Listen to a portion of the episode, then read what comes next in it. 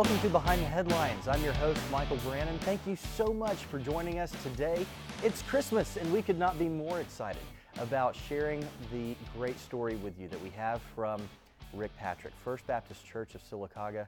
Pastor, we are so appreciative that he is going to be joining us on today's episode. Thank you for watching today as well, whether you're watching on silicaganews dot com, on Facebook, or also as a podcast, listening to us on demand. We're available on iHeartRadio, Stitcher, Spotify, Google Podcast, and Apple Podcast as well. Give us a five-star rating and also share it with your friends. We will have a great conversation with Rick Patrick from First Baptist Church of Sylacauga coming up.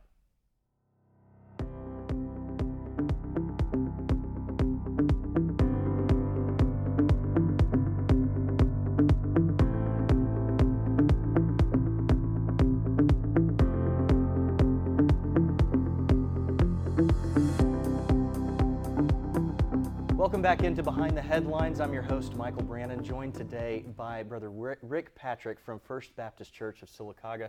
Um, Pastor Patrick, thank you so much for, for being here. Really appreciate it, especially on a day like today, Christmas. Yes, it's a great season. It's a busy season and yes. just a wonderful time to celebrate the birth of our Lord. Absolutely.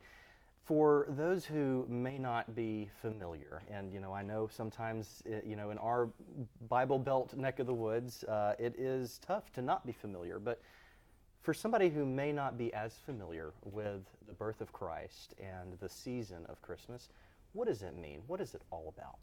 Well, that's a beautiful question, and uh, even Christians sometimes don't put it in the overall historical context, but in the Old Testament, God spoke through prophets uh, for centuries, and then about four hundred years before Christ, the prophets uh, essentially stopped speaking, and there was silence for about four hundred years.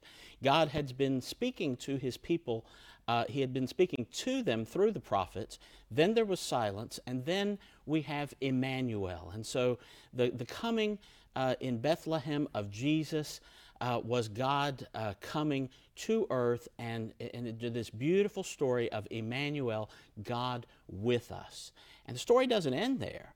It, it's beautiful that, that Jesus uh, grew up, lived a perfect life, uh, died on the cross for our sins, and, and his followers could put their faith and trust in Christ uh, and, and become uh, Christians. And, and at that point, Uh, the story gets even better, that that through a personal relationship with Christ, the Holy Spirit would actually come to dwell within believers. So the preposition keeps changing.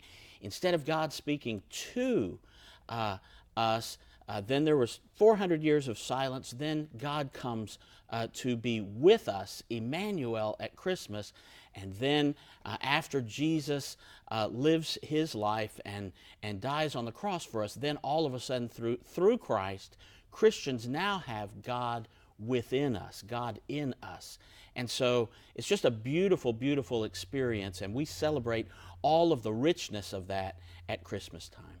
It's really a, uh, you know, I think Andy Williams said it uh, in the secular sense, it's the most wonderful time of the year, but in a religious sense, it is also the, one of the most wonderful times of the year. Uh, that and Easter, as a as a Christian, in that sense, the the birth of Christ is something that was miraculous. Um, Mary um, conceived uh, Jesus, you know, by by God. Uh, he he, yes. he said, "You're going to have this child." What was that process uh, like, and and the the process with Joseph? Talk, talk to us about that. Well, uh, it's supernatural. The, the angel Gabriel came and spoke to Mary. The, Gabriel also spoke to her relative Elizabeth. And uh, it's just uh, mind-boggling to imagine a, about a fifteen-year-old girl receiving the message uh, from the angel Gabriel that she was to bear a child, and uh, that she had never been with a man, but she was going to bear uh, the Christ child. And uh, so she did, uh, when you think about it, something that was really amazing. Uh, a, a young woman at that age would never have uh, any opportunity to learn much about spiritual things, so she communicated with the most uh, godly woman she knew. Uh, Elizabeth was the wife of the high priest, uh, Zacharias, who lived ninety miles away. And she traveled ninety miles and spent three months with her relative Elizabeth And uh, Elizabeth had also, the, the same angel, Gabriel, had spoken to Elizabeth and told her that she would have a child, and that was John the Baptist. And so uh, Mary spent three months with her relative Elizabeth and, and learned what a, a fifteen-year-old would need to know. And uh, I think that's just a beautiful uh, example of uh, of a young woman and an older woman um, getting together and, and encouraging one another and supporting one another and loving one another. And I think it just uh, speaks to uh, the need that we have for that kind of connection, that kind of uh, togetherness. And uh, and so Mary was just one who was obedient to God in very difficult circumstances. When you think about it, Uh, a young woman would, they would have thought the worst of Mary. She was pure, she was godly, she was a wonderful person, but people would have thought the worst of her. And uh, I think there's a lot of application of that for our world today as well. We have a tendency sometimes to think the worst of people, and uh, and we should not. She was being very obedient to God, and uh, and she was very obedient to God. It, it really is a supernatural story. I think you said it uh, best there, and it's really uh, it's one. If you really, if you really think about it, it's really amazing. I mean, it's awe-inspiring. Talk about the journey then that uh, was made by Mary and Joseph on uh, on on the donkey, um, uh, and and the the star that was seen in the in the night sky, and no room in the inn. Talk about that entire process, because I cannot imagine, um, as a young uh, mother-to-be of, of Christ, uh, or of any child, not being able to know where you were going to be able to lay your head down at night and ultimately have this baby. Right. Uh, well, there were no uh, hotels the way that we know of them today. Uh, so a journey at that day and time, uh, there's a lot of literature out now that sort of speaks of the fact that there were no uh, Uh, there were no uh, sort of La Quintas. There were no uh, sort of holiday inns. Right. Uh, and so uh, travel was just very different then. And so the government had uh, required everyone to go to the city of their uh, birth in order to register for that census. And so they had to make this journey, even though Mary was very far along into her pregnancy. And so it was a very difficult journey for them, and they did not know Uh, where uh, they uh, were going to rest for the night, and so there was no room for them in uh, the, the the the really the the home or the place where they had been planning to stay. They did have to go out uh, to uh, the, the the stable. They had to go out where the cattle were going to be kept. And Um, in the uh, in the film that's uh, many people will be familiar with, the the film The Chosen. Karen and I have seen it just not long ago. They do a really good job of sort of describing what that would be like for Mary and Joseph to uh, sort of get that ready that night. I think I think sometimes we, through Christmas cards and and uh, paintings and other things, we make that scene very serene. We make it very beautiful. We make it very uh, very nice and very pretty. And um, and frankly, it, it wasn't. It was a cattle stall. It was it was smelly. It was difficult. It was a it was a hard night. It might not have been quite as silent as we would like for it to to to, to think of it. And, and it was hard. It was a difficult journey. It was the the original Christmas night. It was was anything but uh, perfect. And and so a lot of people put a lot of pressure on themselves each Christmas. We want we all want to have the perfect Christmas. We want the decorations to be perfect. We want the meal to be perfect. We want the family situations to be perfect. And you know what? Our lives are not all perfect. There are still going to be struggles. There are still going to be difficulties. Some people have lost loved ones this year. Some people have maybe strained relationships. And I think some of that pressure to have the perfect Christmas is uh, is difficult pressure that we put on ourselves. And maybe a little bit of that could be relieved to know that even the first Christmas was not was not maybe the perfect story that we sometimes make it out to be. And so it was a challenge in every sense of the word. Uh, God could have sent his son to earth to a wealthy family. He could have sent his son to earth in a, in a prosperous or a politically uh, well-established family. He could have sent his son to earth in a royal family. but he sent his son to earth to a poor family in a small country, uh, in, a, in a place where they didn't even have a room for them, out in a smelly cattle stall. And I think that says something to us, that uh, that God is not concerned with the outward appearances, and he's not concerned with uh, the outward luxury or social status or any of those things. Uh, the important things, uh, God, God looks at the heart, and and uh, we should look at those things too. We're talking with uh, with Brother Rick Patrick from First Baptist Church of Sylacauga. What would you say about the three wise men that came to visit uh, Jesus there as he lay in the uh, in the stable there, um, in in the manger, and the gifts that they came bearing, uh, gold, frankincense, and myrrh?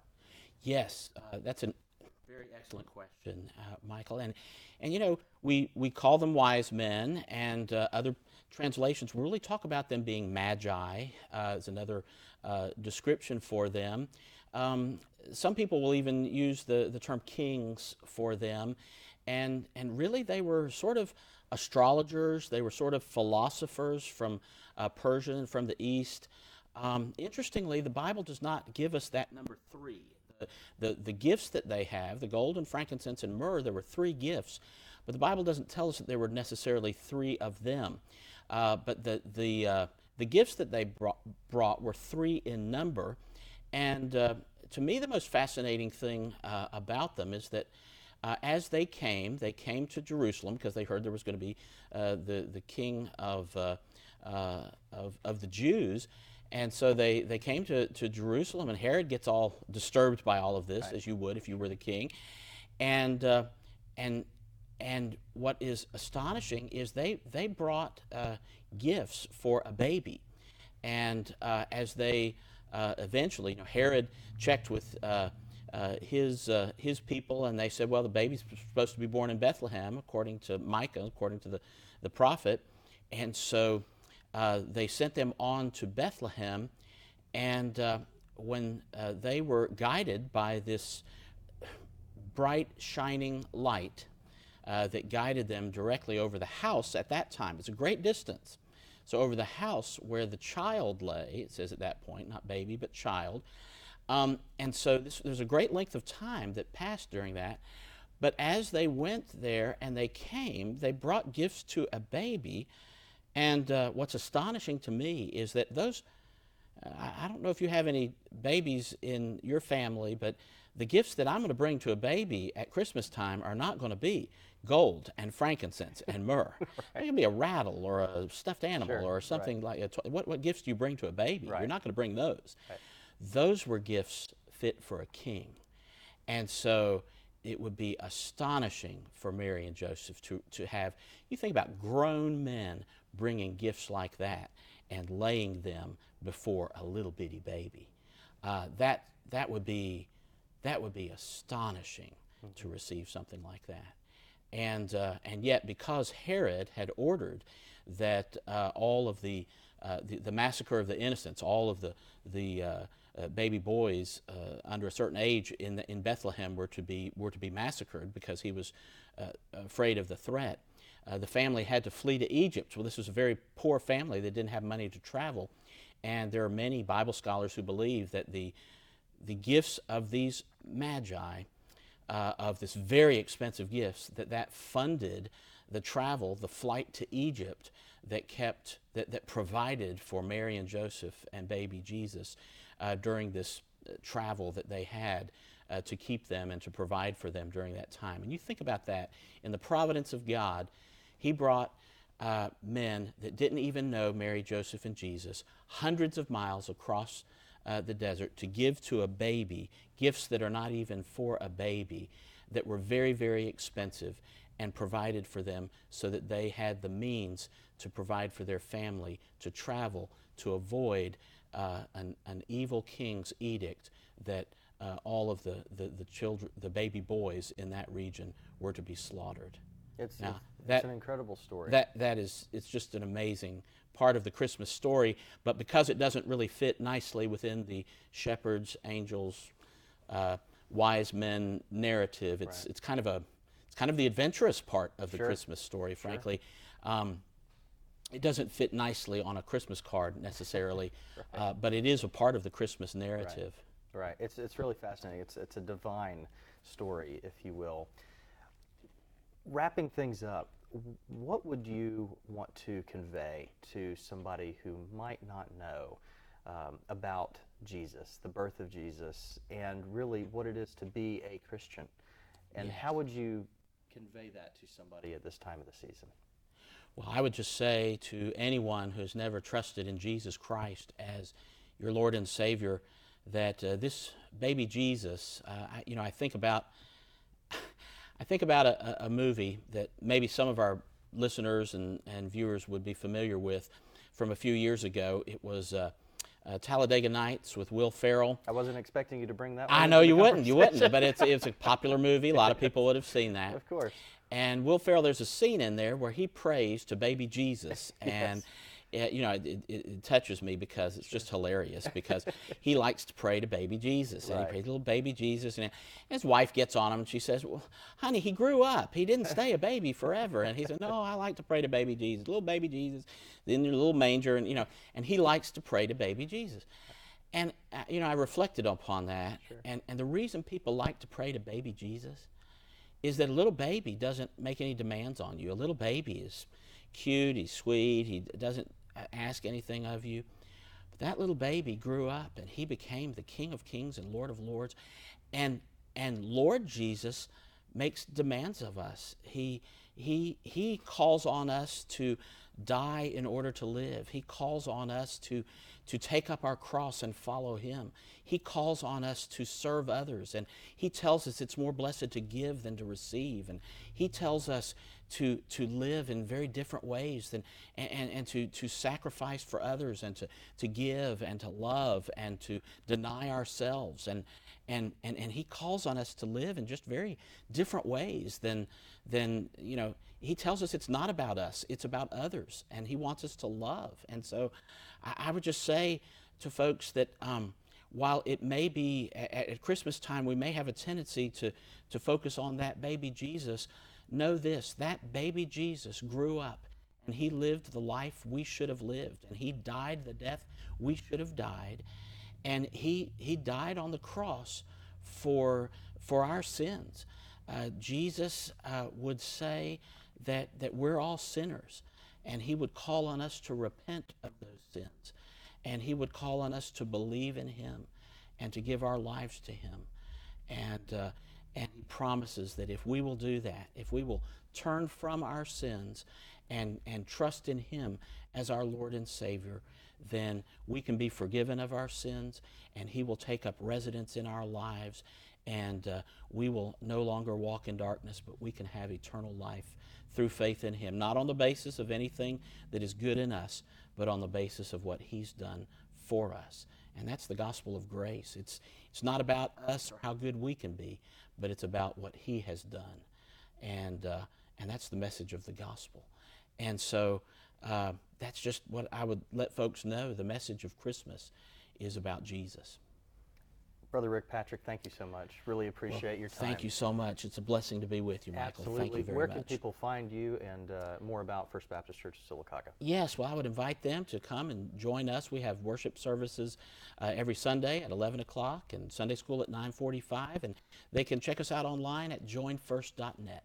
Excellent. Very good. Merry Christmas to you. Merry Christmas to you. We really appreciate it. Thank you. That does it for this episode of Behind the Headlines. We thank you so much for watching and listening wherever you have, whether it be on Facebook, silicaganews dot com, or also on your favorite podcast app. We thank you so much for watching and listening. Until next time, I'm Michael Brannan. Merry Christmas.